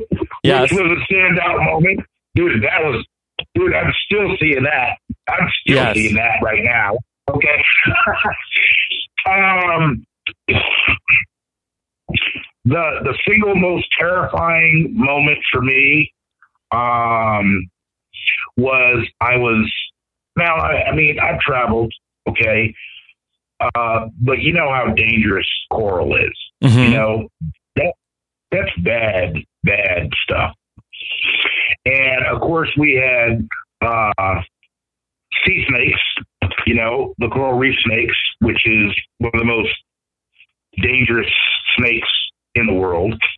Um, but they also have zebra snakes in Vanuatu. The coral snakes are white and black, and the zebra snakes are black and white. One, it was late evening, uh, the sun was about to go down. We had low tide. I was out looking for urchins or anything else that I could find in the tide. And I was out on coral. Uh, which again is dangerous, dangerous stuff. And at one point, I took a step, and you all know, you all, it, this, it's one of those, it's one of those things where you, you know what it is, even though you don't see anything, you know what it is. Every time we've stepped in dog poop, you immediately say, "Oh, I just stepped in dog poop." And in this situation, when I was on that coral, I stepped on a snake, and I know that it was oh. a snake. I know that it was a snake. I know that because I felt it. I felt it move, and I felt it. And as soon as my foot came down, I lifted my foot up and felt kind of like stepping on a hot dog. I lifted my foot up, and it shot out from underneath my foot.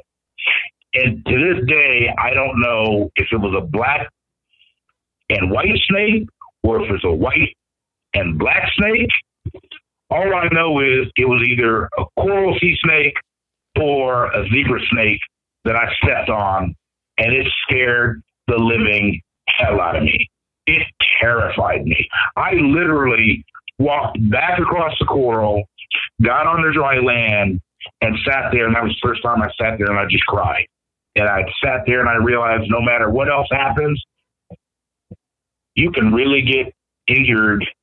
You can really get injured here. You can really, dude, you can, Survivor ain't no joke.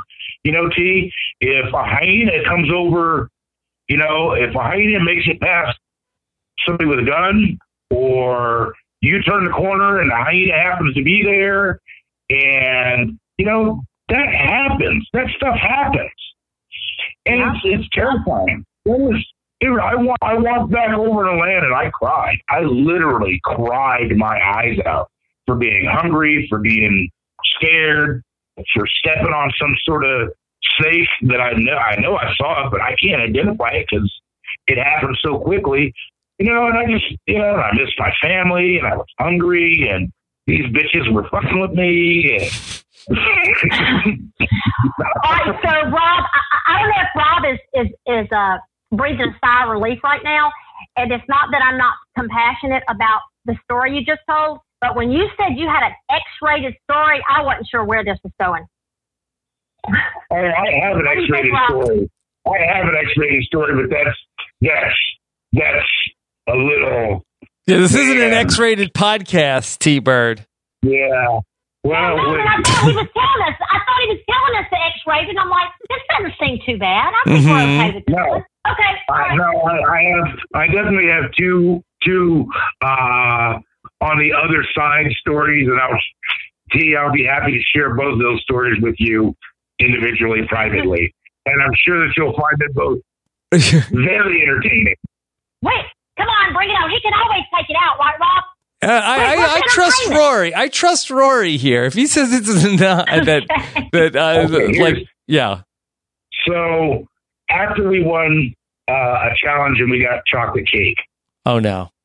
Who, who gives somebody chocolate cake after they haven't eaten anything? Who who does that? You know, I mean, the producers of Survivor, obviously. And after wilting down a bunch of cake, uh, I really had to. I really had to take poop, yeah. obviously. You know? You wanted so, this, T-Bird. This is on your well, conscience. You know so, okay, so I'm not going to minimize his, his experience, but I believe Amy also told us a very similar story. Didn't she, Rob? Yes, she did. Mm-hmm. She told us about the chocolate cake. So I go out, and I, I've done enough camping. People, one, one thing that would irritate me is, people would pee right around camp, you know, which is just, dude, as somebody who's hiked in camp, you just don't do that. That's foul. You don't do that. So I had at one point gone out onto the coral at low tide, and it was pitch black. It was pitch black out there, except there was a moon that I could kind of see stuff. So I was already terrified because I was forty, fifty feet out onto the coral. Rob, is this okay? Yeah, so far you good. So far so good. Okay. Well, I'm forty, fifty feet out onto the coral. It's pitch black on, on top of that island in Vanuatu, and I dropped trout. Mm-hmm. So you know how you do that. You pull all your stuff down. You kind of pull yep. your pants forward so that you don't. Yeah. You know, make yourself disgusting. So I pull my hands forward and I'm really, I'm going at it. And I'm like, oh my goodness. And then this big wave comes over the coral and smacks me on my ass and my balls. It just absolutely terrified me. So I grab my pants and I'm running across the coral, which is dangerous stuff. Just terrified as I'm running back, dude. Wow, what a sight that must have been. You guys should have that on camera. And did I not say in the promo that when you're backed into a corner, that is absolutely when you say the the funniest things that the funnier and more animated your comments get, and you just once again proved it for us. Well, uh, I don't know if that's, you know, I don't know if that's good for mixed company, but that yeah. is, that is, that is, that's one of the funnier things that I found happen. People had plenty of chances to turn it off before then. they yeah. were, they were warned. They were warned. Yeah. So, T-Bird, can I play uh, hey. one one of your clips? Wait, wait, wait. Yeah. Yeah, yeah, yeah. Well, what I was going to do, if, if Rory's okay with it, I was, I've got a couple of na- a few names here of your players that you played with, and you could just do like a like a brief little one or two word description of the first thing that comes to your mind when you hear their names. Are you up for that, Rory? Yeah, yeah. All right, let's let's do it. Let's do it, and then we can do a couple of those clips, Rob, if you want to. Great. All right, first name, Sarge. Um, a drill sergeant. Uh, way too structured and organized, and can be a little bit of, bit of a bully. Sarge wants to dictate when people take a crap, when people take a bath. I'm a grown ass man, and I don't take orders real well. Yeah. I'm a grown ass man. I don't take orders real well. If you wanted a D-boy, want to listen to Sarge telling you every single thing you want to do, dude, I'm a grown ass man. I don't jump when you tell me to jump. I, I like to say that routinely. I'm a grown ass man. Dude, I mean, you have the right to tell me what I'm supposed to be doing. And that, again, was, that was an example of how I was already off on the wrong foot. I don't know who you talking to. I'm a grown ass man, dude. Mm-hmm. You better go talk to J P. So, Rory, so Rory, is your twenty year old son Zion now telling you that? Is he throwing that back at you yet? No, but uh, that's the first time I've ever thought about that. I'll, I'll, I'll when, when, I, when he says that to me, I'll realize that I truly deserve that. All right, next one, Amy.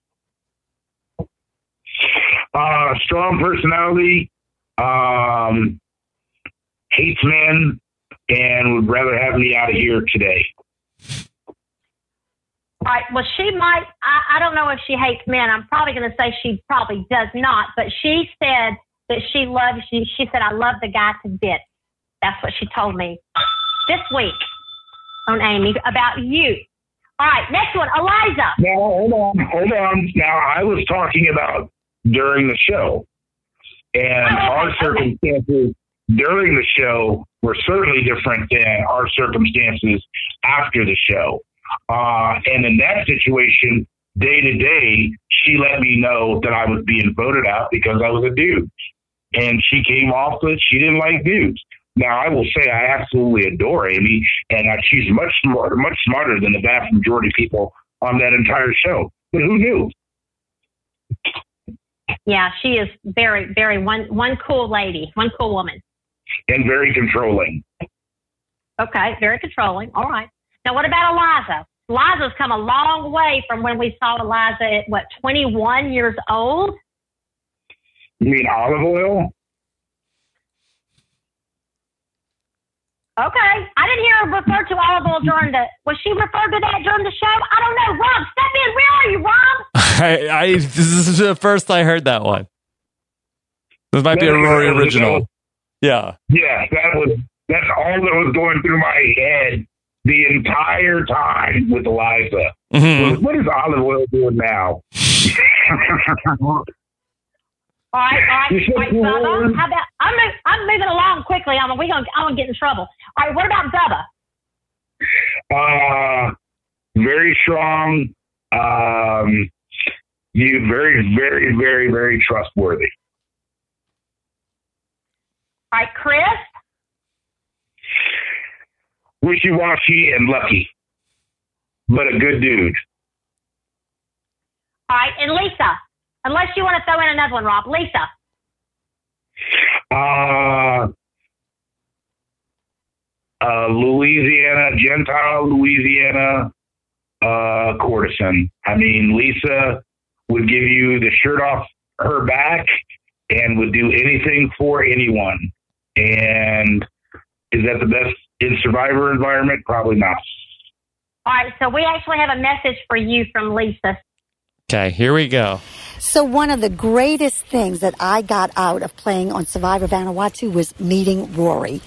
I think I liked him immediately in the airport when we couldn't even talk to each other because of his infectious smile and just the way he carried himself. Um, it wasn't until the, the tribes merged that we actually got to know each other and became friends. And Rory was just one of those fun-loving, straight-up guys. He told you what he thought. He was he was real and very genuine and very nice and so fun.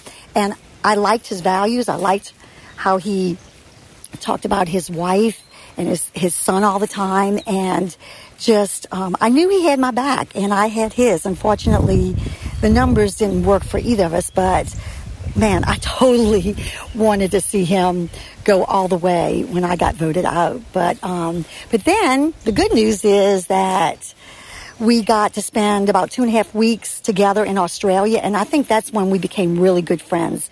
Um, if it wasn't for Rory and me, I really think I would have been so homesick, but um, we all did a lot together. He was he was really a good friend to me. Um, we, I guess one of the funniest memories was when there was, uh, I can't remember the play, but there was some big musical or circus act. Oh, it was Cirque, yeah, it was Cirque du Soleil.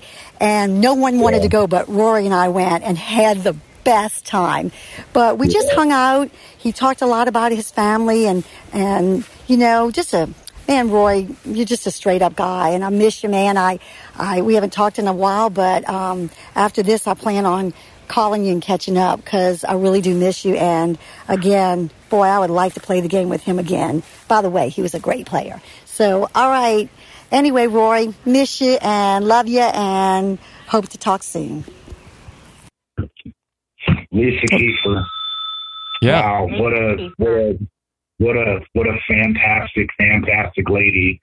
Uh, we did go to Cirque du Soleil together, um, which is, you know, I mean, you, you look at me and you're like, oh, it's a black dude. And people, people thought that a lot, you know. Uh, we got a swim challenge. Oh, the black dude, can he swim? Of course I can swim. Uh, we also went on a horse. We went horseback riding in Australia. Um, and they asked people, uh, they asked people what their grade of horseback riding was. Do you, you know how to ride a horse? So I said, I don't know. I give myself a C. I mean, I know which side you put your head on, and I know which which, which way to get up. Um, but then they gave me uh, a horse named Zeus, uh, which is not a good name for no, a horse. No, no. And Zeus, Zeus, Zeus was a huge, huge gargantuan horse. But what people didn't know, which is, was one of those things, I thought everybody knew this. Before we left, I took sugar cubes with me and apples. Why? Because doesn't everybody know that you give horses sugar cubes and apples? And by the time we finished that ride up, me and Zeus were like best friends because I was giving him sugar cubes and apples all the time. Uh, and even on that trip, Lisa and I hung out that entire trip. Uh, then you're like, oh, the black guy, why does he want to go to Cirque du Soleil? I'm like, dude, it's Cirque du Soleil. Of course I'm going. You know, uh, and it's just one of those things. You don't expect something like that from me, but that's who I am. Lisa and I did a lot of things together. Lisa's, Lisa's and Thomas are good. They're genuinely a good family, and they're genuinely good people, and I, I love them. Thomas, her husband, I love them both, you know.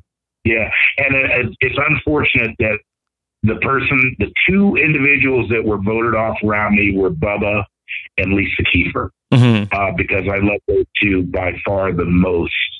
I had the best bond with both of those two. It's really cool. Hey, Rory, I want to ask you. I want to ask you uh, if have you, your son at the time was was three when you played, and now he's twenty, and your daughter's thirteen. Have they seen your season? Oh, my son has seen my season. He likes my season because uh, whenever I did a vote, I would put his initials in the corner. Well, not his initial. I would spell his name out, Z I O N.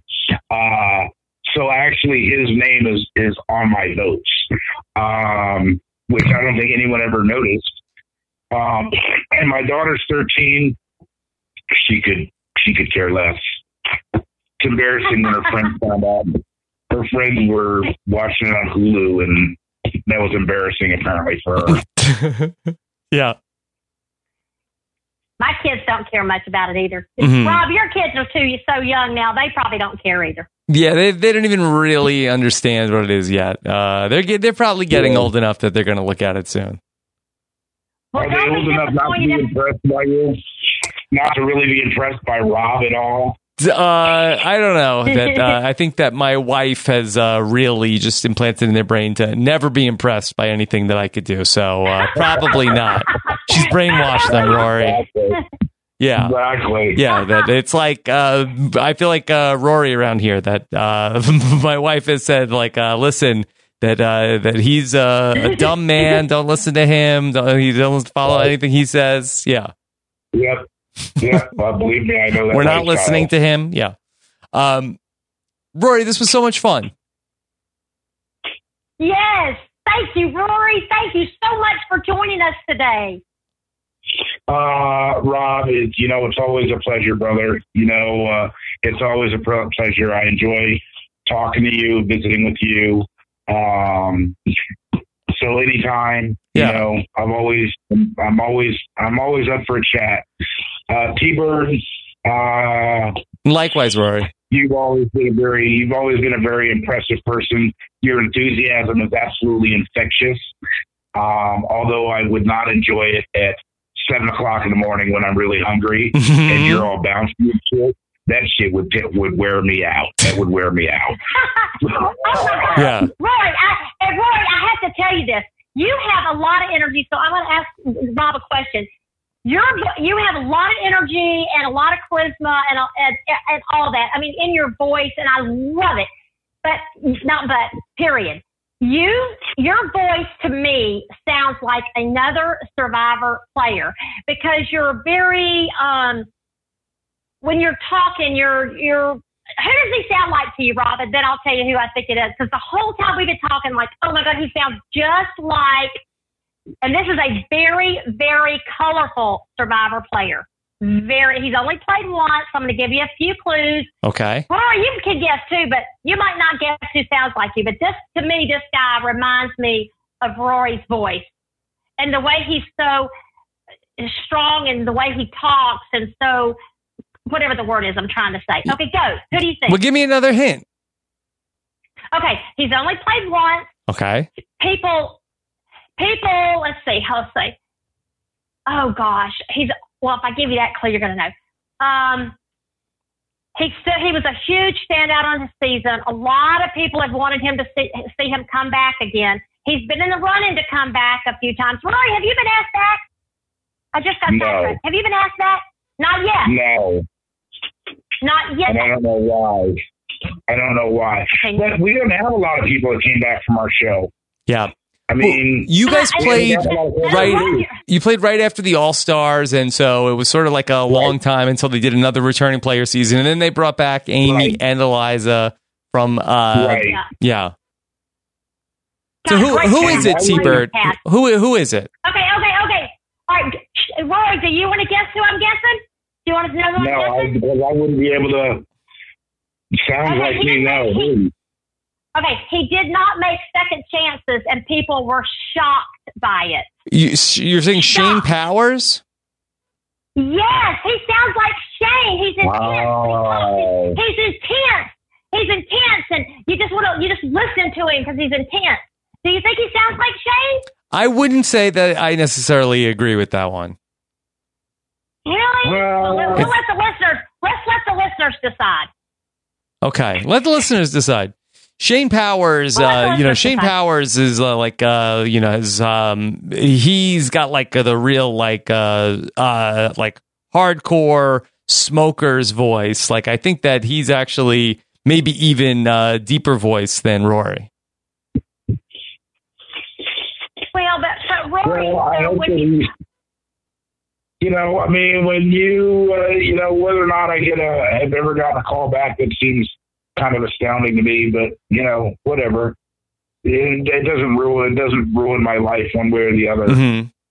But I would like I would like I would like uh, a chance where the odds are not stacked against me. Yeah. You know, I think that would be, that's reasonable to me. Mm-hmm. That's, that's very reasonable. Hey, hey, Rory, never say never.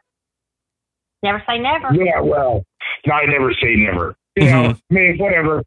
I live my life. It's all good. I enjoy Survivor. Yeah. I, I don't like all the immunity idols. And, you know, I don't like, uh, you know, I want them to go back to basics where you suffer. That's that's that's what I enjoy the most. Mm-hmm. Oh, Rob, I got to ask one more question. Sure. What is your favorite season? Other than yours, what's your favorite season? Uh, it's, I, I just, I, I just hate to say this because it just sounds like it's rehearsed. Uh, I would say Survivor Africa. Oh, I know. Like, I know. And it, that sounds really, really cheesy. Uh, it does. But the fact of the matter is, I think in terms of physical environment, that the rawness of Survivor at that time, you know, there weren't, there wasn't a solid rule book on how we do this shit.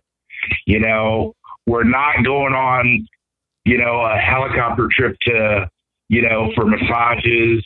Uh, this is, this is, we're terrified and we're doing our best to make it through day by day. And nobody really knows what the rules are here. And we could get hurt. And, you know, that, that's, dude, that's Survivor. Yeah. How about that, T-Bird? I, I, I'm good with that answer. I'm good with that answer. I'm good with that answer. Rory, thank you so much. I think you're awesome. Thank you so much for taking your time out of your day to talk with us. The fans are going to be crazy thrilled. So many people have said that they wish you had stayed in so much longer into the game because you were so entertaining. Not, not just a good player, like Lisa said, not just a good player. So entertaining. Your confessionals were fantastic. Your never say die attitude. I, you make... made a great Survivor player to be continued. Thanks, Key. Uh, you know, I love you. And I, I, I, I, Rob, this sounds so self-gratifying, you know, but the fact of the matter is my game was not a fluke. You know, I worked really hard against a really huge stack of odds. And I think that my game, I will tell you, I think my game is is deserving of a lot more respect for how I played my game. Yeah. Well, I don't I've think anybody says it's a fluke. Yeah. No, not at all. Yeah. And, and I'll say this, uh, Zion and Irie are very lucky to have you as a dad, and I'm sure your wife Simone is equally as is wonderful. But your never say die attitude. And finding a way to get through, if you want to say the little crack, and never giving up is a fantastic, beautiful, awesome message for your children. So Irie will get to the point where she's not embarrassed that her dad was on Survivor, and she's going to be so, so, so proud of you. She really will. Thanks, T. Thanks, Rob. Yeah, thank you, Rory. You know, you know, I love you, brother. Yeah. If you guys need anything, you can always... holler me out. Thanks for not trashing me. Never. I appreciate it. You're so much fun to talk yeah, to, Rory. Right. Yeah, it's really glad you made some time to talk to us today. You know, brother, you can always, and I do appreciate, I do appreciate you guys, the work that you did on the panel also in helping get that message out. Um, I'm not the most outwardly vocal person unless you specifically ask me. And if you ask me, I'm going to tell you exactly what I think. Uh, you know, it's always a pleasure talking to you, brother. T-Bird, you're just, you're, uh, you're a goddess, you know? Wow, goddess. Look at you, T-Bird. Oh, wow, wow. Roy, Roy, are you drinking kava right now? No, I'm not. I'm going to go make dinner as a matter of time. Yes. Hey, Roy, tell us where you are on social media. Where can we find you? You can't. I don't do social media, baby. Smart. But other than that, I don't do, I don't enjoy social media. You know, I mean, you're lucky I did this, Rob. If it wasn't, we are if lucky. It wasn't you and, if it wasn't you and T-Bird, I, I, I, you know, I go from there. Yeah, well, I Bob, appreciate that. I had so much trouble. Well, I had so much trouble finding him. There was no, he wasn't anywhere. And then I sent in Amy, sent in Amy, and Amy made it happen. Mm-hmm. Oh, if you ask anybody for my season, my pleasure. Yeah. If you ask anybody for my season, Rob, you can always, T-Bird, you know, you can always call me if you guys need anything, if you got a question, if you just want a, a stupid answer to something, just call me and yeah. let me know. An X-rated story. Never, never you got it. Yeah, an X-rated story. Yeah. You know, thank you much for having me, guys. You got it, Rory. I really, really, I really, really enjoy you both. And I wish you both well, and let me know if you need anything else, brother. All right. Thank you so much, Rory. Bye, Julie. Bye. Bye. All right, everybody, uh, there you have it. Rory Freeman. Yeah, and T-Bird, let me just quickly say this interview was sponsored by our friends over at Geico. Do you own or rent your home? Sure you do, and I bet it can be hard work, but you know it's easy bundling your policies with Geico. Geico makes it easy to bundle your homeowners or renters insurance along with your auto policy, and it's a good thing, too, because you've already got so much to do around your home. Go to geico dot com, get a quote, see how much you could save. It's Geico easy. Visit geico dot com today. That's geico dot com. All right. T-Bird, uh, Rory was uh, was great. Vintage Rory. Oh my gosh, he was. It, it's so raw because Vanuatu has been like a lot of these old school seasons, but it's been like seventeen years ago. Can you even believe that? So of course, I it's hard to remember some of these players. I know, but but as I've watched, you know, I listened to your to your podcast with um, Grace and Kevin and Nigel. Yeah. Good job on the Vanuatu recap. Thank Y'all you. Y'all did fantastic. So I listened to all that. And then, of course, I went back and looked at everything I could find for Rory. And I'm like, oh, my gosh, he had such a strong game. And like I said to him, and I wasn't just saying it, he never quit. He never gave up. So I admired his gameplay, and, and I wished he had made the jury. He was he was such a fun character, but he was also a great player. So it was so great to get to talk to him. I'm so glad I was able to round him up, and now I know why it was so hard since he's not anywhere on social media. So that explained a lot there too. So it was great. Yeah, we were blessed Thank today. Thank you, Rory. All right, yes, we were. I know the listeners are going to love love listening to him. T-Bird, what's next for you? Oh gosh, well, just listening to your countdown to see who else we're going to pull in here. So um, that's it. That's the only I know thing we're getting down. Yeah. Well.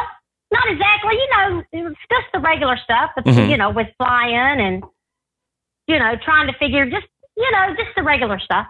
All right. But I missed you. I mean, it's been a while. I missed you. Right, well, I think we've got some more talking with T-Birds uh, queued up for the next couple of weeks. So I think we'll be uh, talking again soon. Yeah, you're going to be tired of me again already, but Never. That's okay. It'll never happened fun. Once. It'll be fun. It'll be fun. It won't ever happen again, uh, of course. So be on the lookout for more Talking with T-Bird as we continue the Survivor Top forty Countdown. Of course, uh, you can uh, get even more involved with R H A P when you become a patron of Rob Has a Podcast. You can get our weekly feedback show that we've been doing all season long or all year long uh, in, in conjunction with the Top forty Countdown. Plus, patron activities every single week, including a uh, patron Brant Steele coming up this Friday night and everything else that we have in our patron podcast feed. Check it out at robiswebsite.com slash patron. Uh, until next time, uh, T-Bird, take care. Bye. Bye. If you stay here and listen, your life won't ever be the same, 'cause we're talking with T-Bird now. This T-Bird you cannot change. Oh, and things might get pretty strange.